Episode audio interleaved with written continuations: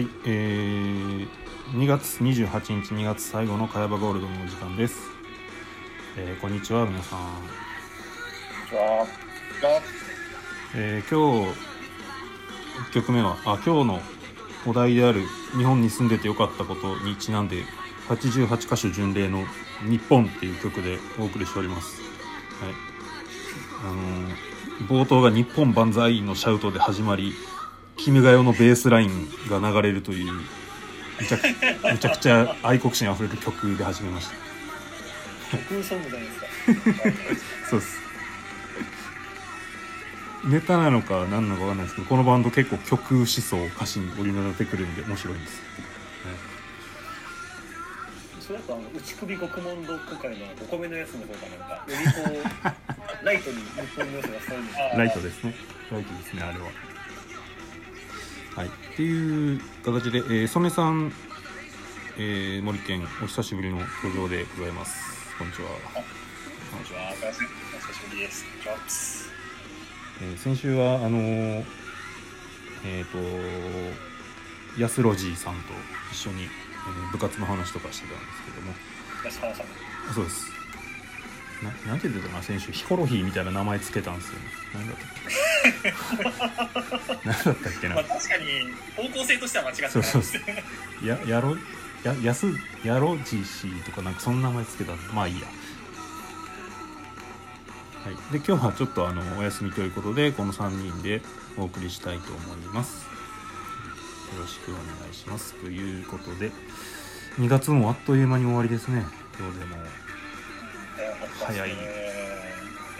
気温も上がって花粉も飛んできて辛い季節になってきましたね。はい。え今日は、えーちょっとしたお題も募集してまして、まあ、先週から引き続きの部活の話とあとあのまあこんなご時世ですので日本に住んでてよかったなと僕は最近実感してるんですけども日本に住んでてよかったと思うことを募集させていただきました、えーお二人も後でなんかないっすかって聞くんで日本に住んでてよかったと思うことをちょっと後で考えておいてくださいはい。はい。はい。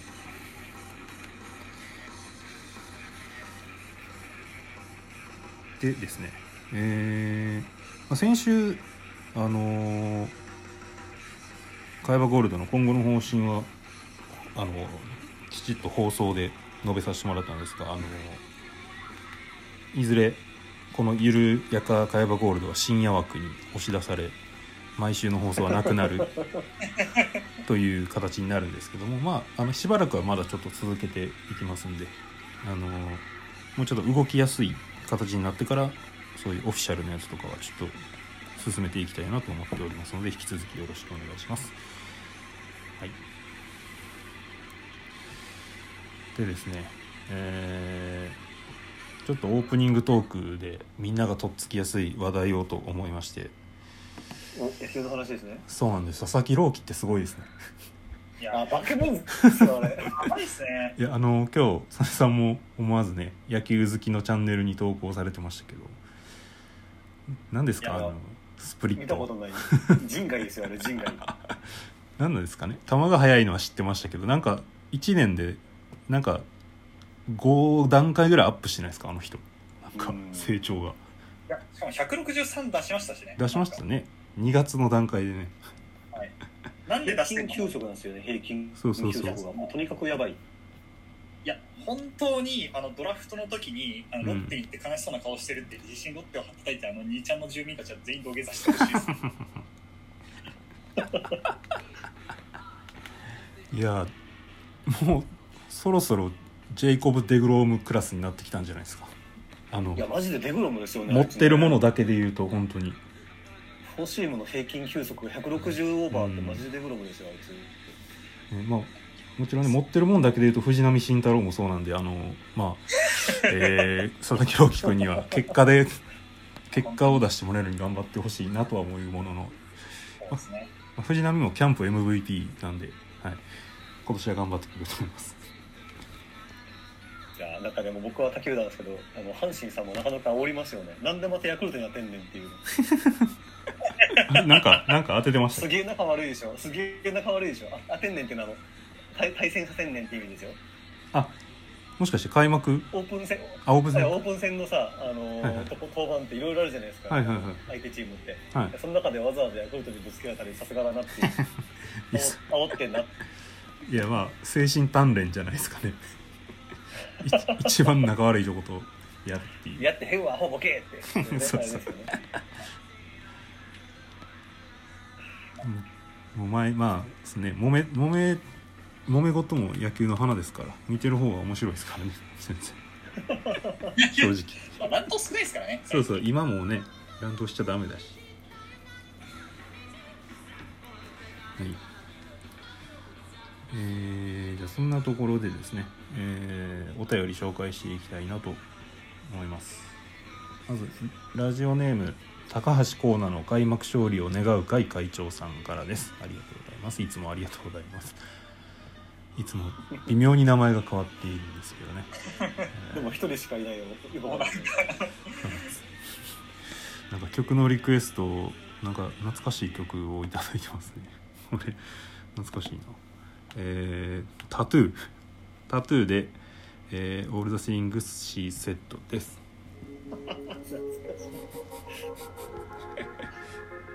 あれタトゥーってロシアでしたっけ？ウクライナでしたっけ？えー、ロシアかな？あロシアのイメージですけどし詳細の国は知らないけど。え何今の？えー、あロシアですね。はい。ロシアですか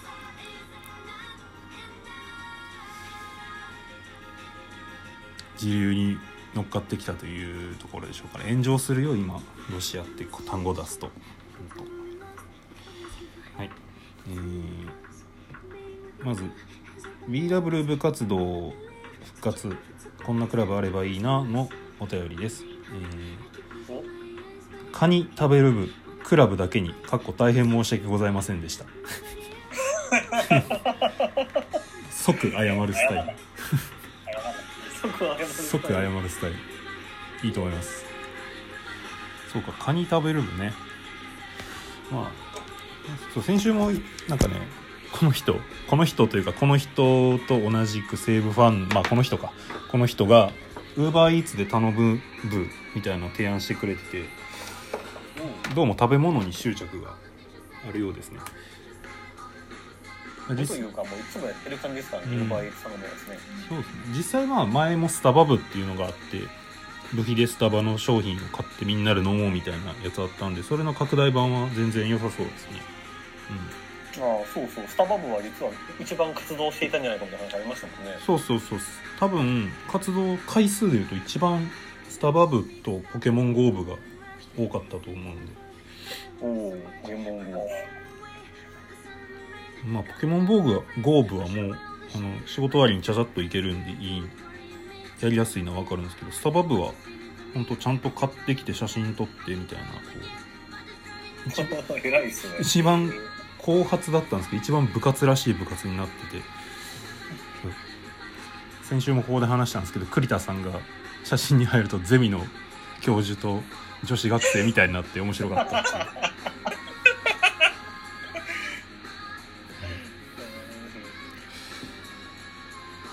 カニ食べる部はいいですね。確かに。僕もカニは好きです。はい。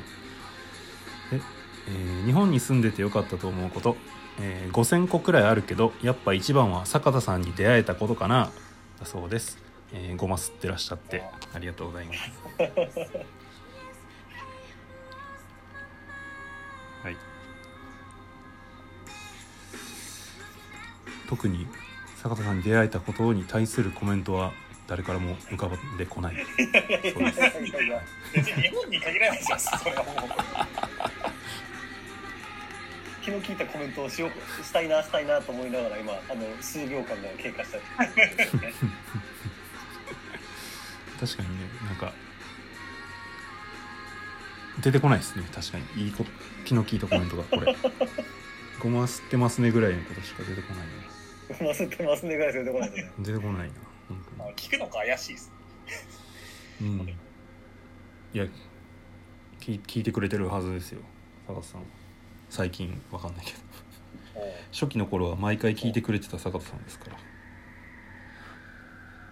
この間もあの全社定例の時に KPI をどうにか設定しろってまたおっしゃってたんでちょっとね大樹さんの先週の見直し案はこう深く名付けながら聞いてくれたんじゃないでしょうか。そうっすよ。あのー別に坂田さんに向けた話じゃなく完全に後付けですけど KPI もそれで設定できますからね、あのーオフィシャルのものにすれば。よりにね沿ったね。ただ一つ言っときますけど茅場ゴールドとは別物ですからね。そっちはそっちで。ゆるい放送の方には引き続き KPI は設けませんので。J ウォークの話とかする方がね。そうですそうです。なんか野球が盛り上がる時期になるとあの時間が足りなくなる方の放送ね、え続いて、えーポテサラの中のきゅうりが好きですさんからいただきました。ありがとうございます、えー部活動に対しての、えお便り。え何か新しいことを始めてみたい習ってみたい経験者や講師を招いてウクレレや手軽お手軽な楽器を習うとか絵画教室とか。これはいいですね確かに、確かに。うん、部費はい。ねまあ部費を部費で足りればまあそれでいいし足りなかったもちょっと出して講師を招いて何かを習う部活。な習う部習う部まね学び部。が中村拓さん今ギター習ってますからね。あそうなんだ前はね歌を習ってたけどまあ歌習って今今はギターらしいね。弾き語りでもするのかな？前なんかよもやまの時に最初弾き語りされました。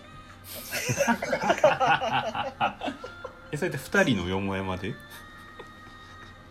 ななんですか？あと趣味誰だっけな？んかもう一人後でき誰か忘れちゃったんですけど最初に話してる時にいきなり「じゃーん」っていう風にギター弾き始めて。ちょっと練習したんだけど聞いてくれって言い始めて。なぜかそこで歌い始めて。何してんだろう。面白いな相変わらず。いやちょっとまた披露してほしいですねそれは。そうですね。絶対別にエレキギター弾いてるの？いや多ア分フォーコースティック。クギターあフォークギター。へえ完全に弾き語りの人やないか。はい。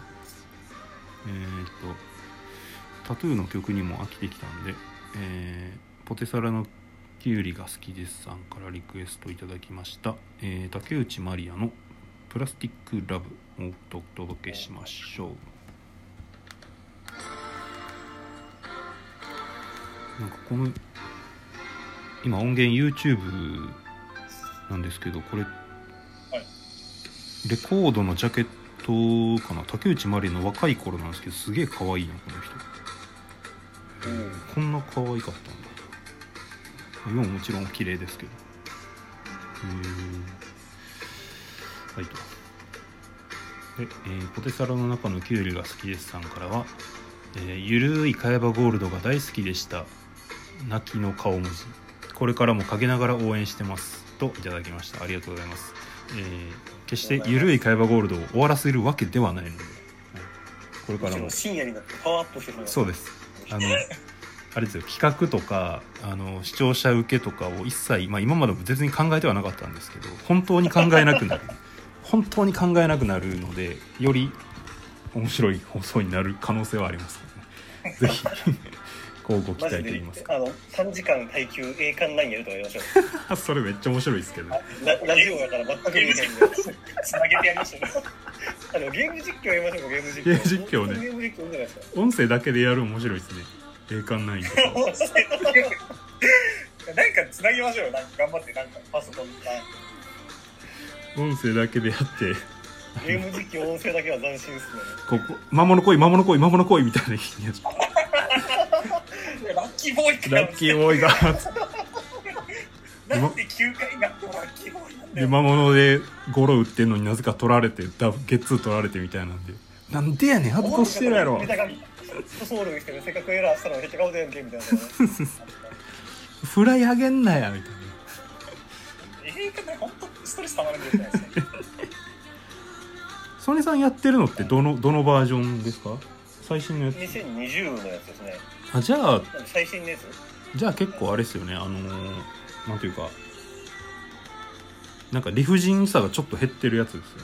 多分。あらしいですよね。そう僕そう。あの古い方は知らないですけどゲームバランスが調整されてるとは。僕2018と2020の比較だと2020の方が断然面白かったんでずーっとやってましたね。何でもそうなんですけどリクルーティングが全てあうん。だからリクリーティングシステムできたのがいいですよねあれは。楽しい。そうのとにかくスカウトしまくりっすもんね。なんかスカウトしまくると OB 出てこなくなるみたいな。まあまあまそういやーそう。だからねあのスカウト枠を6人にしてうん。OB 枠を含めたこう、うん。あの一般枠4人にしてるっていうバランスで今やってるんですけど、ん。今年の冬はね1人いいのがね、はい。はそれそれそうなんですよ。見てくださいこの関水関ならぬ関水さん。い清水よく出てくる名字やパワプロで。え？こいつ強すぎぎじゃないですか？やば。えコーダ長打走塁。ほぼ。いや多分 D え DD DD はありますよね多分。うわすげえ。普通にあイイスター205ですよ普通に。なんか嫌な特性ついといてほしいなこれ。嫌な守備三角だから、まあ、送球は絶対 F であってほしいしッチャーいいぐらいキャッチャー E でもうもうコンバート必須の能力にしておいてほしい。ねいやー送球 F とかはねまだね消せるんですけどね、あのプロの選手がたくさんいる確かに、あの OB を踏めば、うん。ねいいきついですよね。そううん E がね E が辛いんですよ。そっかそっか。せっかくいいピッチャー取ったら伸びいいとかね。うん。怖いっていう。もう送球 E は外野かファーストにしかできないですもんねほぼね。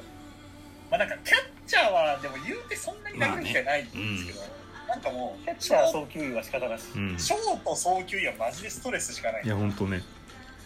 送球は即コンバートで即コンバート。そうそう。1年生の4月1週にコンバートか。もう確かに。せっかくショートで入ってきたのに君外野やりってなるから。で僕はとにかく最初は足を速くしますから、あ分かります分かります。ね。走力正義っすからね栄冠は。そう走力は制限ですあと内野安打丸つけて左,、うん。左打者に変えて。うん。昔の県大高崎みたいな。ね軌道破壊。えそうそうそう。左えじ左打者に変えるとかやるんですか？やるやるやる。全然違う、あもう全然打たなさそうなやつはやる。あまだやってなかったですねそれ。全然。あとなんかこれオカルトかもしんないんですけど打撃フォーム変えたらう打率上がるとかないですか？マジですか？それ知らない。なんかあのバスター打法やったやつを神主にしたらなんかめっちゃ打つようになったみたいな。それイメージだそう。体感なんですけど多分。気のせいなんですけど きっと。確かになんで入学当初からバスターやってんねんと思います。そうそうそうねバスター打法パワー A ミート A みたいな。そうそうそう。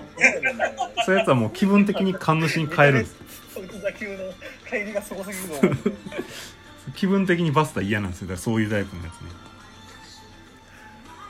なんか栄冠のそうですね。今やっただけでも栄冠耐久生放送はめちゃくちゃ盛り上がりそうですねこれ。音声だけでね。そう。こいつ送球 C やからショートにしたろうっつって左利きやったって後で気づくみたいな。そういうのめっちゃ面白いです経験ありますわ竹内まりやさんの曲が聞こえないぐらいに盛り上がってしまってすいません。は いパワープロ2022がね楽しみですよ僕も。一郎出ますしね今回は。一郎出るんだ。そうなの？ついに。へ一郎がパープルプロスピ系のゲーム全部出るんですよ。ええもうなんか許諾が下りたらしい。おおほんまや。でなんかプロスピが CM してるのを見せたけどはい最近はすっかり栄冠しかやってなくて最近プロスピやってないのな。うん。プロスピも新作出るんですか？あでも2021出たからないか今年は。いや23じゃないですか。来年23かあ来年ですね。来年に多分ねでもプロス2年おきに。プロスピア MLB ぐらい頑張って PS5 でリアルなん出さない限り買わないですけどね。プロスピ僕も前のプレイステ4のやつは買ってたんですけど、うんうん。あんまり結局アップロードいいやってなっちゃう。そうそうそう。プロスピに栄冠の縁があれば。うんあそうプロスピってなんか意外と挙動とかリアルじゃないんでそうなんですよね、うん、ああそうっすよね。パワープロの方がむしろ挙動はリアルだと思う。っていう。いやパワープロの進化ビビりましたよすげえ久々にやりましたけど、はい、あのペナントモードとかもすごいですねペナントめっちゃいいですよね。オートペナントめっちゃ面白い。監督の育成力とかがあれしたりとか、そうそうそうそうねそう。あの怪我すると能力下がったりとか。うん。そうそう僕の佐藤輝明怪我しましたからね。パワープロ。で 僕はあれですよ。ベイスターズあの3年契約で取ったあの、はい。FA の大野雄大がはい。全治1年半の大怪我しました。えぐい。あれなんですよ。僕もあとなんか通算193勝ぐらいの、はい。なんか40歳ぐらいのベテランが全治560日ぐらいの大怪我して それでもういや待って200勝やらしたかったって思いながら泣く泣くもう引退させましたね。もう無理だ。そうだからね大野雄大も大怪我したんでもうあのゲームしかできないんですけど首で中断したんですよ。はいはい。そしたらねあの故障中止で首にできませんって言われて 何やその無駄な人情はっていう。あるあるですね。アンさんとね育成に持ってきますよ故障者選手、ね、あるあるやな二二軍成績とかが出せるようになるとやっぱり面白いですけどね。あとやっぱあまあ育成枠確かに育成枠。パワープロの育成枠うん育成枠欲しい。い確かに。なんか足だけエースの選手とか育成枠で。栄冠もね今回神宮大会があるっていうね楽しみですね。あそうデータだけ引き継がしてほしいんですけどいやねそうっすよもねうおそらく発売するまでにプロの人数100人超えるんで。うん こういう粘土系のやつはデータがねなんかややり込んでたやつもったいなく感じちゃうっていうのがねちょっと。そうなんですよ。そうなんですよ。まあ、うん、僕のオペラの佐藤輝明はなんか2年目にアキレス腱断裂したせいで中途半端な選手にしかならなかったんでもうそれはいいんですけども。角田にするしかないじゃないですか。え？アキレス腱切ってホームランを角田。そうだね。知そう。らないですか？南海ホークスにいたそう。往年の名選手なんかねそれを期待してたんですけどね。なんか結局2割5分35本ぐらいの選手に落ち着いてしまったなんか。まあ結構十分な気がします。でもそれでも20年やってくれたんでね。今では監督ですけど。あと今回のペナントのプレートで一番いいのは海外の成績がちゃんと残るっていう。おマジへー。あそれ嬉しいな。今まで1でもなんか成績残すためにポスティング出さなかったんですけどもう出していいわってなりましたあそれいいな面白いな。確かポスティング非承認非承認でしましたねいやそれで年俸無理やり上げて FA はいはいではいはいはいはいはい。にわ4月か。4月21か。ウイニングポストもこの時期なんですよね。迷うね。いやマジであのオフィスでやりながらあれしましょうよ。あの、はい。実況しましょう実い況やぜひやりましょうやりましょう。ちょっと栄冠でもいいしペナントでもいいしサクセスでもいいし。そうですねなんか会社の会社であれしますか？データなんか BW 高校みたいなの作ってちょっとみんなでああいいですね。育てるみたいな。なんかペナントって複数にできないペナント確かできるっけな？できる気がする。プレーはできない。多分プレーはできると思う。僕がベイスターズで佐伯さんが阪神で森健がロッテで、原口さん。が西武でってやればすごい確1球か団1人集まるんちゃうそれ多分無理だと思うダメかとね。そうか。桃鉄みたいにならへんのか。えっとね。あ同じ場所ならできないのかな。2020の使用今かトレードとかそこら辺が多分結構できなくなりそうな気がするうん多分できたらできたら面白いけど。どうなんだろできたら面白いですねね。えそれで e スポーツ部で。うあ2010以降はできなくなったって書いてるな。え昔できたんですか？なんか昔ねできたんですよ。確かに俺もなんかイメージあるその確かにそんなできましたよねうん。昔のパワープロね。スイッチ確かにでも版、今は自自チームのやつがうん。操作が複雑化しすぎて無理か。ドラフトとかどうすんねんって感じやもんな。あ確かにそうですね。まあなんかドラフトだけなんかそのチームのやつやって、それ以外もう全部お任せでやらせるみたいな、うんうんうん。なんか自チーム適当なやつにしてドラフトだけそれぞれがなんか取る。みたいなそこはまあ、僕はあの佐藤輝明が好きなんであの、はい。あれですよ。ベイスターズなのにあの金で佐藤輝明引き抜いてるんですけどそれができなくなっちゃいますよね。最 最低。いやでも複数人で首脳陣プレイしたいですよね。なんかドラフトで揉めたり誰取るか揉めたりどう育てるか揉めたり。森田っていう選手に取って取っちゃうんですよね。自分の名前。弱えのに。本当に。自分。結局ね。自分。26歳、うん。プロ8年目ぐらいになってクビにしてるんですけどクビにするんや結局。もうもう無理して。なんかいいっすよね。そういうプレースタイルでルームもいいですね。自分ペナントのドラフトは高校生しか取らないし栄冠は高校のある地域の子しかスカウトしないしとかいうスタイルでやってるんですけど面白いですね。そういう人それぞれの違い。シミュレーションゲーム。は僕はもう能力しか見てないですね。僕はなんかでも所所持金は結構しちゃんと縛ります。うーん。えー、偉いな。俺ジャブジャブでやってるわ俺も多分なんかあれだった。ななんかさすがにちゃう青点はなんかあれだから、うん。あの連絡ってもの設定できるじゃん。はいはいはい。あー確かに。その時だとなんか設備を取るか選手にするかみたいなのでめちゃくちゃようやく上昇っていうのになるとお金が増えてきて勝ち続けちゃうんですけどなんか曽根さんのプレースタイル高校生ぐらいの人がやる感じのプレーいやもうしそう本当っすそうっすよ。あ のなんかお金と能力お金潤沢にして能力高い選手取ってみたいな。ウイイレのマスターリーグ的な感じで。それも面白いですもんねでも、うん、なんかゲームをややり続けてロッテのこと書いてある。というかもうロッテは金ないって。自分の中で設定なんで はいはいはいはいはい。まあでもそこはあの買収された設定で金増やしても全然いいかもしれない。脳内設石定 油王がね石油王石油王がサッカーじゃなく野球に手出し始めたみたいな。巨人でプレーする時は一回住宅でやりました。うーん。はい。ということで日本に住んでてよかったと思うことのお便りは1個しかなかった。坂田さんに会えたことしかなかったです。リスナーの皆さんそれが一番にして最大のいいことだったってことですね。そうですね。日本に住んでてよかったと思うこと。うん。なんかまあ物取られないのがいいなって感じですいやもうそれはもうね治安の良さは、うん、本当に。前なんかその普通に荷物を届けに来た人からで、まあ、ちょうど僕出かけてたんですけど、そしたら電話があって「すいません宅配ボックスとか全部埋まってるんでその上に適当に置いといていいですか?」ってうんいう、うん。うん なるほどなるほど。お前何言ってんだって思いつつうんうん。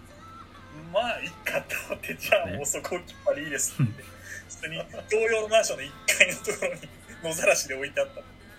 それはいける国なんですか？らねうん。あのドア前置いといてもらって忘れてても大丈夫っていう。ね、よう許されるなと思いますけどでもまあ取られないんですよね結局。まあね、治安の良さはやっぱねこういう話になるとすぐ出てくる。僕あのめちゃくちゃルッキズムな話を今からするんですけど日本のギャルってめっちゃいいっすよね。めっちゃいいっすよね。まあ。同意を求める いやあの僕一人で言ってるとなんかやばいやつみたいになるんでちょっと。そうですね。そうですねがあればいいかな。難しい。いやなんかね多分これ遺伝子的にそうなのかそれなこれ研究の余地あると思うんですけど遺伝子的にそうなのかそれともあの育ってきたからなのかで思うんですけど僕海外の女性って僕全然いいと思わないんですよね。おう日本のギャルってめっちゃいいじゃないですか。なんか日本文化じゃないですか。もうこのご時世。日本の女性ってめっちゃいいじゃないですか。なんかうんうんっていう。日本のギャルってめっちゃいいじゃないですか。そこなんでこう限定的にするんですか？いやなんていうんですかね。日本の女性なんていうかな日本の女性ってしちゃうとなんかこう遺伝子とか育ってきたものなのかなってちょっとなるんであのーうん。ギャルっていうところに限定するとすごくあのーなんていうんですかね。遺伝子ではない住んでるからこそのみたいなものが強調されるかなと思で特に海外の人でもまあもちろん綺麗な人いると思うんですけどそのギャルって別に似合わないと思ってるんですよ僕。うん。うん。例えばアブリル・ラビーンとかアブリル・ラビーンとか目元そう目元そう目元黒くてまあ金髪ギャルっぽいじゃないですか。でもギャルっぽい。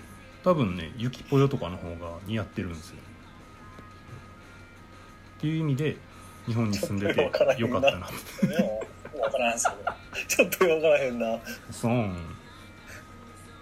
でも若い人はでもロシア人の若い人マジ綺麗だなって思います。それは確かに。それこそウクライナ人の、ね、人とかむっちゃ綺麗ですよね。確かにね。オリンピックとか見ててもスケートのロシア人とかねすごい綺麗ですもんね。45歳上に見えますよね。うん。でもちょっと年齢いくとちょっとあれな感じになる感じなんですかね。傾向的にね。傾向的にね、まあ今僕はすごくもし僕が有名人だったら炎上してるだろうなということをずっと言ってますけれども年齢がいくととかね。そうっすよ。もう、まあ。まあ謝罪しなくてトモハッピーみたいに。ひげは蓄えたままでで。さっき話題のトモハッピーさんの謝罪動画が謝罪してなくておもろかった。申し訳ありませんでしたっていう。そんなそんなテンションの謝罪あるかっていう。ぐらいでも喋ってる内容自体はめちゃくちゃちゃんとした謝罪。もう口調と格好と顔がもう全部謝罪してないんですよ。ね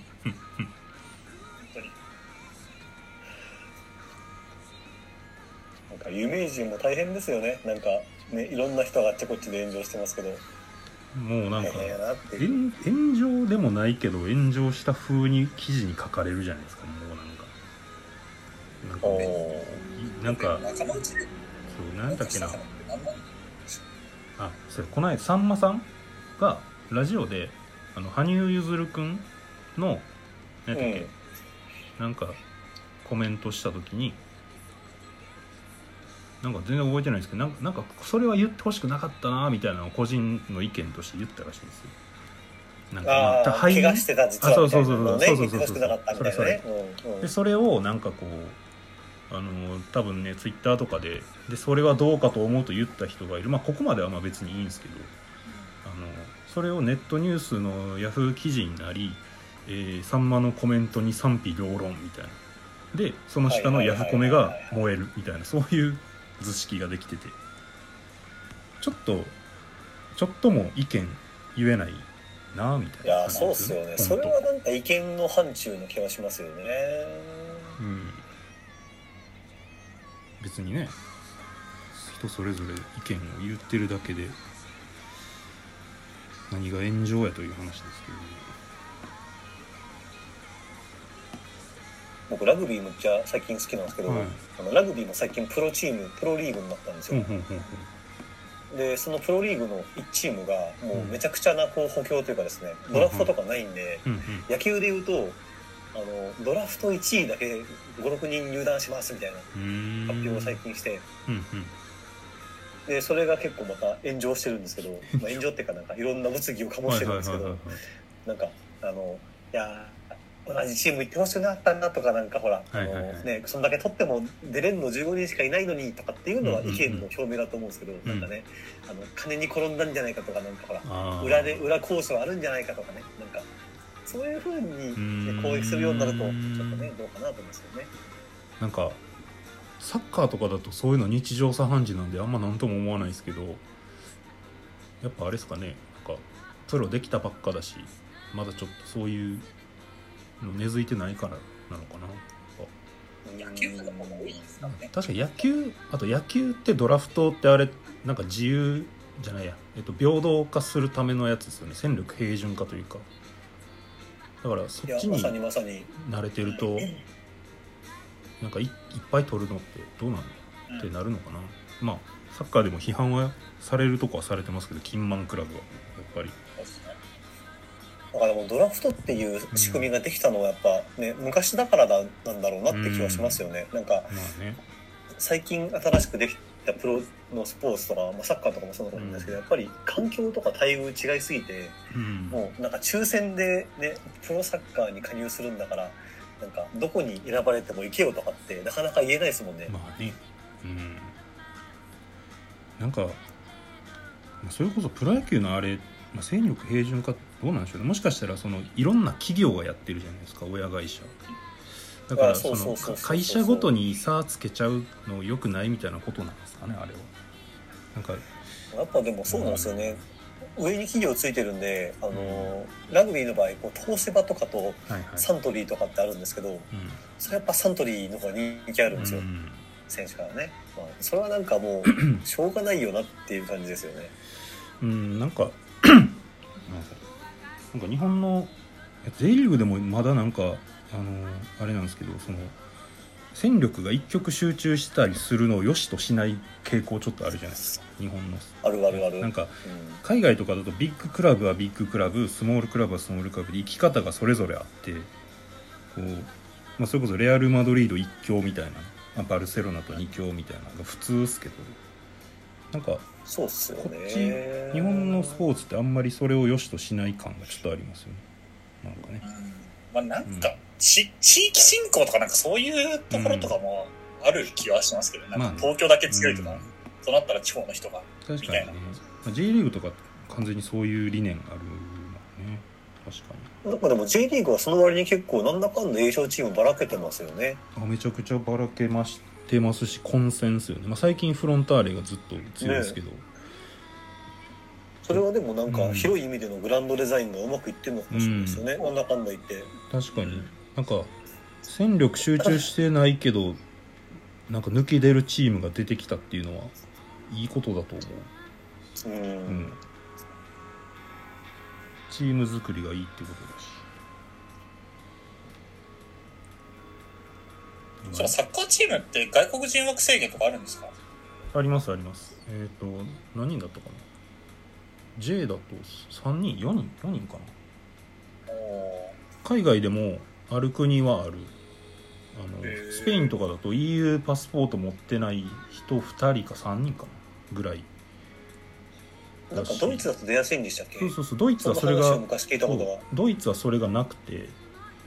だから EU 圏外の人も出やすいしあとイングランドは一応 EU パスの制限はないんですけどその代わりあそこはなんかあの代表歴何パー以上とかなんかちょっと出る試合出るためのビザに発行するものに制限かけてるんですけどへ国で縛ってることはとこは結構多いですねだからスペインで日本人が活躍できないってよく言われますけどあれあの枠の問題も絶対あるんで多分、うん、なんか活躍できないというか取ってもらえないのは枠その3人の枠を埋めるのって大体ブラジル人とかになってくるんで。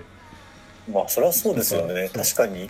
どうせ3人しか使えないんだったらね、あの大トロばっかり集めたいですからね。そうそうブラジル人とかあとアフリカ人の若い子とかに使うから、ででそこでルーツを探っておじいちゃんにイタリア系の人いるからイタリアのパスポート取らせるとかね。だからあの久保が今レアル・マドリード戻っても出れないんですけどあの枠の問題で。で今一緒にやってる、あレアル・マドリードでやってるあのブラジル人になんかルーツに何人がいるからってパスポート取らせようとしてるんですよレアル・マドリード。はあそうそうすればあのまた若いブラジル人とか取れるし久保みたいなアジア系の才能もチーム入れれるしみたいな。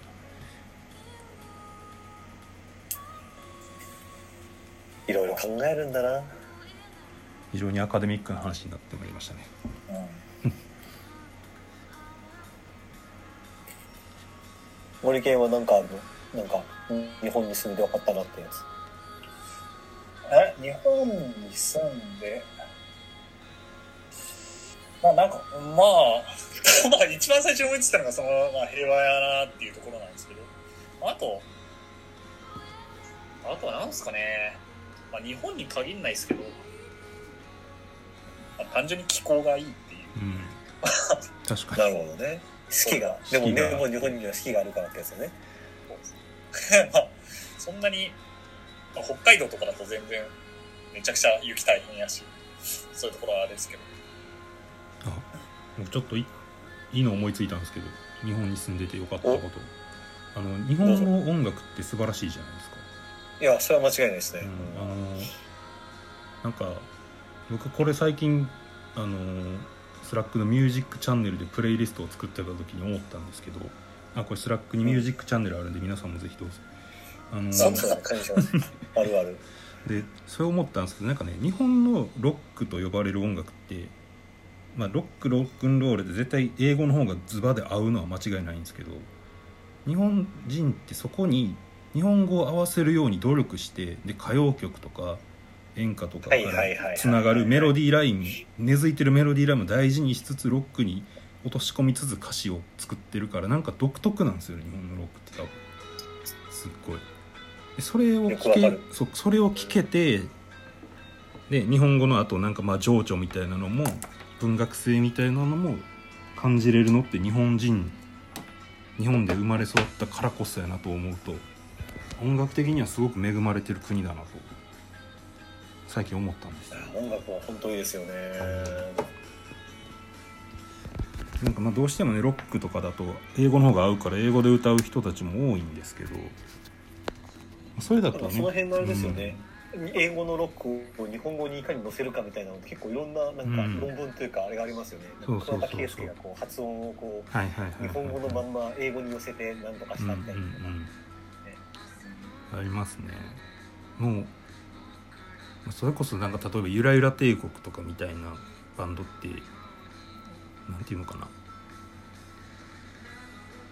日本人日本語でしかできない音楽だと思うんだよあれはいはいはい、う。ん。あの歌詞の歌詞の妙と言いますか、うん、なんか日本でしか生まれなかっただろうなって音楽めっちゃ多いなと思うのがそれはすごくいいです。ねあの近代音楽で現代音楽で多いなと思うので。うん。いいこと言うたぞ。これは。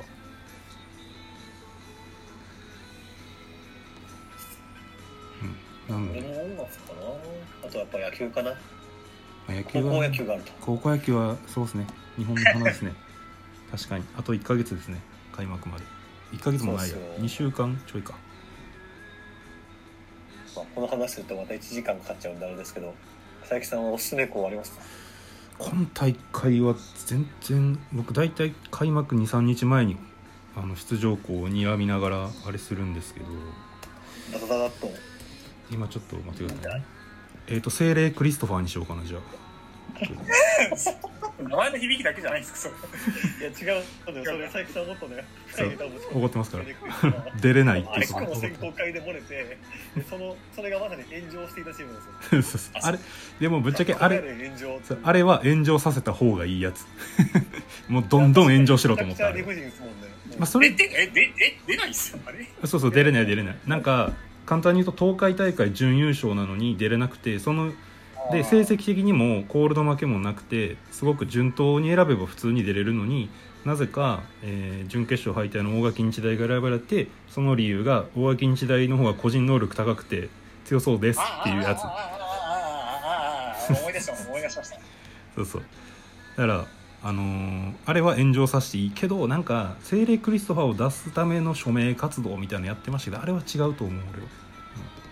大垣日大が悪者になるあれだと、それはまあ違いますうん。だから選んだやつクソは置いといて33項目にするのもちょっと違うと僕は思いますけど。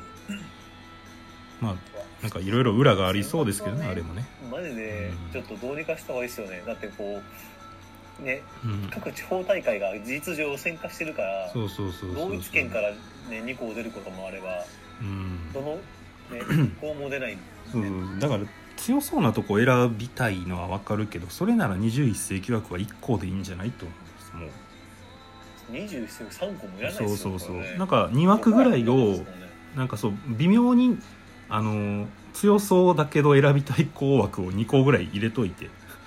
21世紀枠1個して昔なんか希望枠ってあった時期あったんですけど守備力が評価されるみたいな。あのシステムででそれこそ今回で言うと強そうで言うならじゃあ東海大相模も選べようと思いますしいや本当そうですよ。ちゃんと忖度してくれるの困りますよ。ぶっちゃけ相模って関東でベスト8負けしようが優勝しますからね甲子園で。そうそうそうそう。去年のねそう。選抜は関東ベスト8負けで優勝してますから。だからそういうのを選ぶための2枠ぐらい残しときゃいいのにっていう本当とシンプルにやっぱ選手権みたいにも各地方の予選でね勝ったチームが出るでいい？そうそう。じゃないですか。それでいいそれでいい。ね準優勝が落ちる時はあのー菊池雄星の時に準優勝の一関学院が、あのー花巻にもボロボロ負けしてたっていう県大会で。そんぐらいの理由がないとねダメだと思います本当。ホールド負けてるとかね。そうそうそうそう。そういう理由がない場合やっちゃダメなことをやっちゃったんですよね今回は。って言いながら今出場校を眺めてたんですけど。僕は木更津総合っすね。お来そう千葉の希望来そう。出身中見てるとああ知った中学がちょいちょい出てくる。うん。あ僕木更津総合はいつもいいピッチャー仕上げてくるからね。左ピッチャーねいつも。ね。いい左ピッチャー。僕あれですね。これこれはもう自信ありますね。これは自信ある大阪桐蔭ですか？いやこれはおほぼ間違いなく上位で行くであろうのは浦和学院です。なぜかというと監督が森氏の息子が監督の。森氏じゃなくなったから。でも森氏の血はついてますよ。いやあのね息子有能な可能性あると思うんですよ。そう息子有能説ありますよ。でユニフォームが変わったんですよねまた。らしいですね。森氏ジャパンにそう。元の昔のあの渋いかっこいいやつに変わったんでこれはあるんじゃないかな。上位進出久々に。あとまあ順当に行くと京都国際とかも強そうですけどね。去年のね。去年の2年生たち。エースの子がねまだノートのさね。そうそうそう。あと、まあ、桐蔭はね今んとこ多分秋季の全大会優勝してるんですよね。確か。今年も仕上がってるでしょうきっと。うん。あと兵庫県の昔ながらのファンとしては東洋大姫路の復帰もなかなか嬉しいところでははあります。で監督さんが今年3月31で退任らしいんで。次は今の履正社の岡田さんそうですからね。そうそうそうそう。それもそれでね履正社今ピークやったんちゃうのってちょっと思いましたけど。まあ母校らしいんで思いはあったんでしょうねずっと。本当に大阪桐蔭のメンバー見てると大阪出身ほぼいないっすね。うんはもう大体そんな感じになっちゃう。全国の、日本代表うんみたいな、日本代表っすね。ノモジャパンボーイズ日本代表とかその辺のいいところが全部集まってる、曽根さんはどっか注目している学校あるんですか今そうっすね僕はどこかな。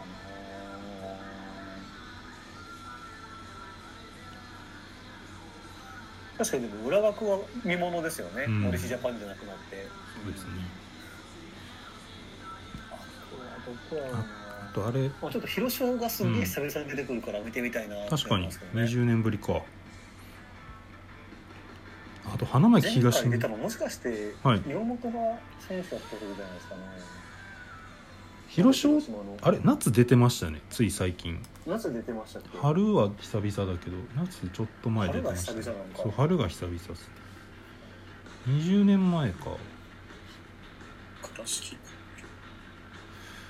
この花巻東に監督の息子のバケモンいますよね。ああそうそう。佐々木麟太郎え伝説作るかもしれない人ですよね。清ー宮以上。でいうとその広陵の4番もいいんですよ。おー。ん1年生なんですよそれあもそうなんです神ね宮大会見てましたけど。これ知らなかった。九国だっけな？九国の4番も確かすごい。うんうんうん。いいですね。そういうタレント麟太郎と広陵と、うん。あとその九国の3人が1年生でなんかうんうんうん。でっぽりした4番っていうのでみんな同じようなああなんか清宮村上世代の再来かもしれないですね話全く変わるんですよ佐伯さんのあのドラフトでこうしてたあいつ。あいつあいつ。ドラフトでほら佐伯さんが押したあの名電のあいつ。あ田村俊介ですか。そうあいつすごいっすね。います。あれはいいなんかっすね。そう。でしょ？あれはいいわ。でしょ？広島でしたよね。なんかこの間ニュースね。ニュースになってるの見ましたよ。うん。僕もツイッターで打ってるの見ましたけどうん。おおってなりましたね笹岡がこれは違うってなってる。うん。すごいってなってる記事を見ました。いやあれは伸びますよ。間違いなく。えでもなんか阪神の前川君もすごいいいんでしょ？あ右京ももちろんはい。いいっすよ。今の評価も。あのー首脳陣の評価も全然高いっす。今まだ。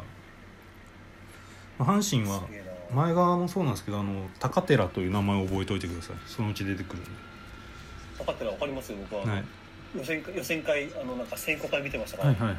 あの芸術的流し打ちの高校生。上田西の高寺君彼は多分今年中には一軍で打ってます。ただ守備守備どんぐらいできるかちょっと未知数なんで、まあ、レギュラーは分かんないですけど。でも足は速いですか？足は普通だと思う。普通に速いぐらいだと思いますまあ。はいはいはい。なんか小畑一緒の小畑とか小畑が2個上か。とかよりは遅いと思うんですけどまあでも普通にただ体の線が細いんでちょっとまだね1年やれるか分かんないですけど糸原使うよりはもういいんじゃないかと思いますけどね。糸原使ってもらった方が他球団としてはありがたいな。でもし守備範囲死んでるから。あの守備範囲なら3割5分打ってほしいですよ。確かに。あれだって大学時代サードですもんねそうそうそうそうあんなにゲッツー取れないんだったら3割5分打たないと終わりに合わないです本ベイスターズはあれですよ。もうあのずっと期待してる当はいショートの森君を怪我しちゃったんで。えマジですか？塩塩のパワーですよ。え森ケイトですよね？そうです。怪我したんですか？結構足首ひねったって言って今病院送りですよ病院送りあじゃあ。ままだ詳細されてないんでわかあんない昨日の話か。ちょっと軽症だったらいいですねロッテはもう池田君がーんいけたあ池田すごいね。打ちまくってるよねなんかね。マジでちげえ物ちげえなと思いました。多分なんか打率マジ5割ぐらいいってると思うんですうーん。5割超えてんちゃうなんかすごい話題になってるのもね。けどやばいっすよ。今年のルーキーか。若干スタミナスタミナ切れ感がある。うーん。あなんだ習志野高校国士舘大なんだ千葉ロッテ国士テ舘の選手好きよな。なるほどなるほど。いやもう。いやもう多分安田からサードを奪いましたはあはあはああでもあれですも松川もすごいでしょ松川も。あ松川ねキャッチャーのね。ーなんかすごい評判いい。じゃないです。うんうんうん。打つしまあ池田君もこのままオープン戦首位打者とかそんなんなってもうシーズンで何十打席ノーヒットとかなるかもしれないですから気をつけてください。新記録作るんじゃないかペースでいってガクンいくかもしれないんで気をつけてください。でもサトテル今今年はいいんでしょ？なんか話聞くの。今年オープン戦オープン戦というか今んとこ打率4割ぐらい打ってるんじゃないですか多分。めっちゃ打ってます。でなんか10打席連続応か。ら援してるんで。空振りなしとかなんかえらい進化してるんですけど。空振りなし？大丈夫なんですか？それ。そうなんかねあのーマジでオフにオフシーズンにこれやめてほしい僕は。あのね阪神のオフシーズンに調子いいやつシーズンで絶対落ちるんでもうやめてほしいです。本当にロッテ怖いんすよ。今練習じゃ負けなしなんですよ今。マジ落ちるんで。好調じゃんいやもう本当に怖いんですよね 落ちるんですそれは2017年の悪17年だっけ？いやでも佐々木朗希があれだけすごいからさ本当あいつ故障さえしなかったらうん。これ15勝つと思うよね本当。いや本当間違いない。やもうそうだ。打てないで和しょシンプルに。ですよあれは本当に。うんシンプルに打てないと思うあれ。うん。まあまだどうかわかんないけどヤクルトの奥川もすごいけどちょっと物が違うね、うん。奥川も物が違うんですけどうん。奥川とまた物が違うっていうあの台どうかしとるよな、まあ。宮城奥川そう。佐々木でしょ？えぐいっすよね。えぐい。その世代。うんなんでもうこの年でエース取ろうとしてんだってそう。まあ同世代の阪神及川は先発失格の楽印をされましたこの前。いやまあ でか次で頑張っても横浜高校の及川君かロングは無理だなみたいになってました。およよまあシーズン始まってからまたいろいろね変わると思うんで今年も期待しましょう。自分で投げてるだけまあいやもう全然いい全然いいもう6時過ぎてきましたこんな話しててやっぱり。この3人が集まると必ずやってくれますえーまあ、次回は3月になるのでまああれですね選抜の展望とかが広がるかもしれないですねまた。はい。じゃあ、はい。えー今週はこんなところでありがとうございます。それではさようなら。お疲れ様です。です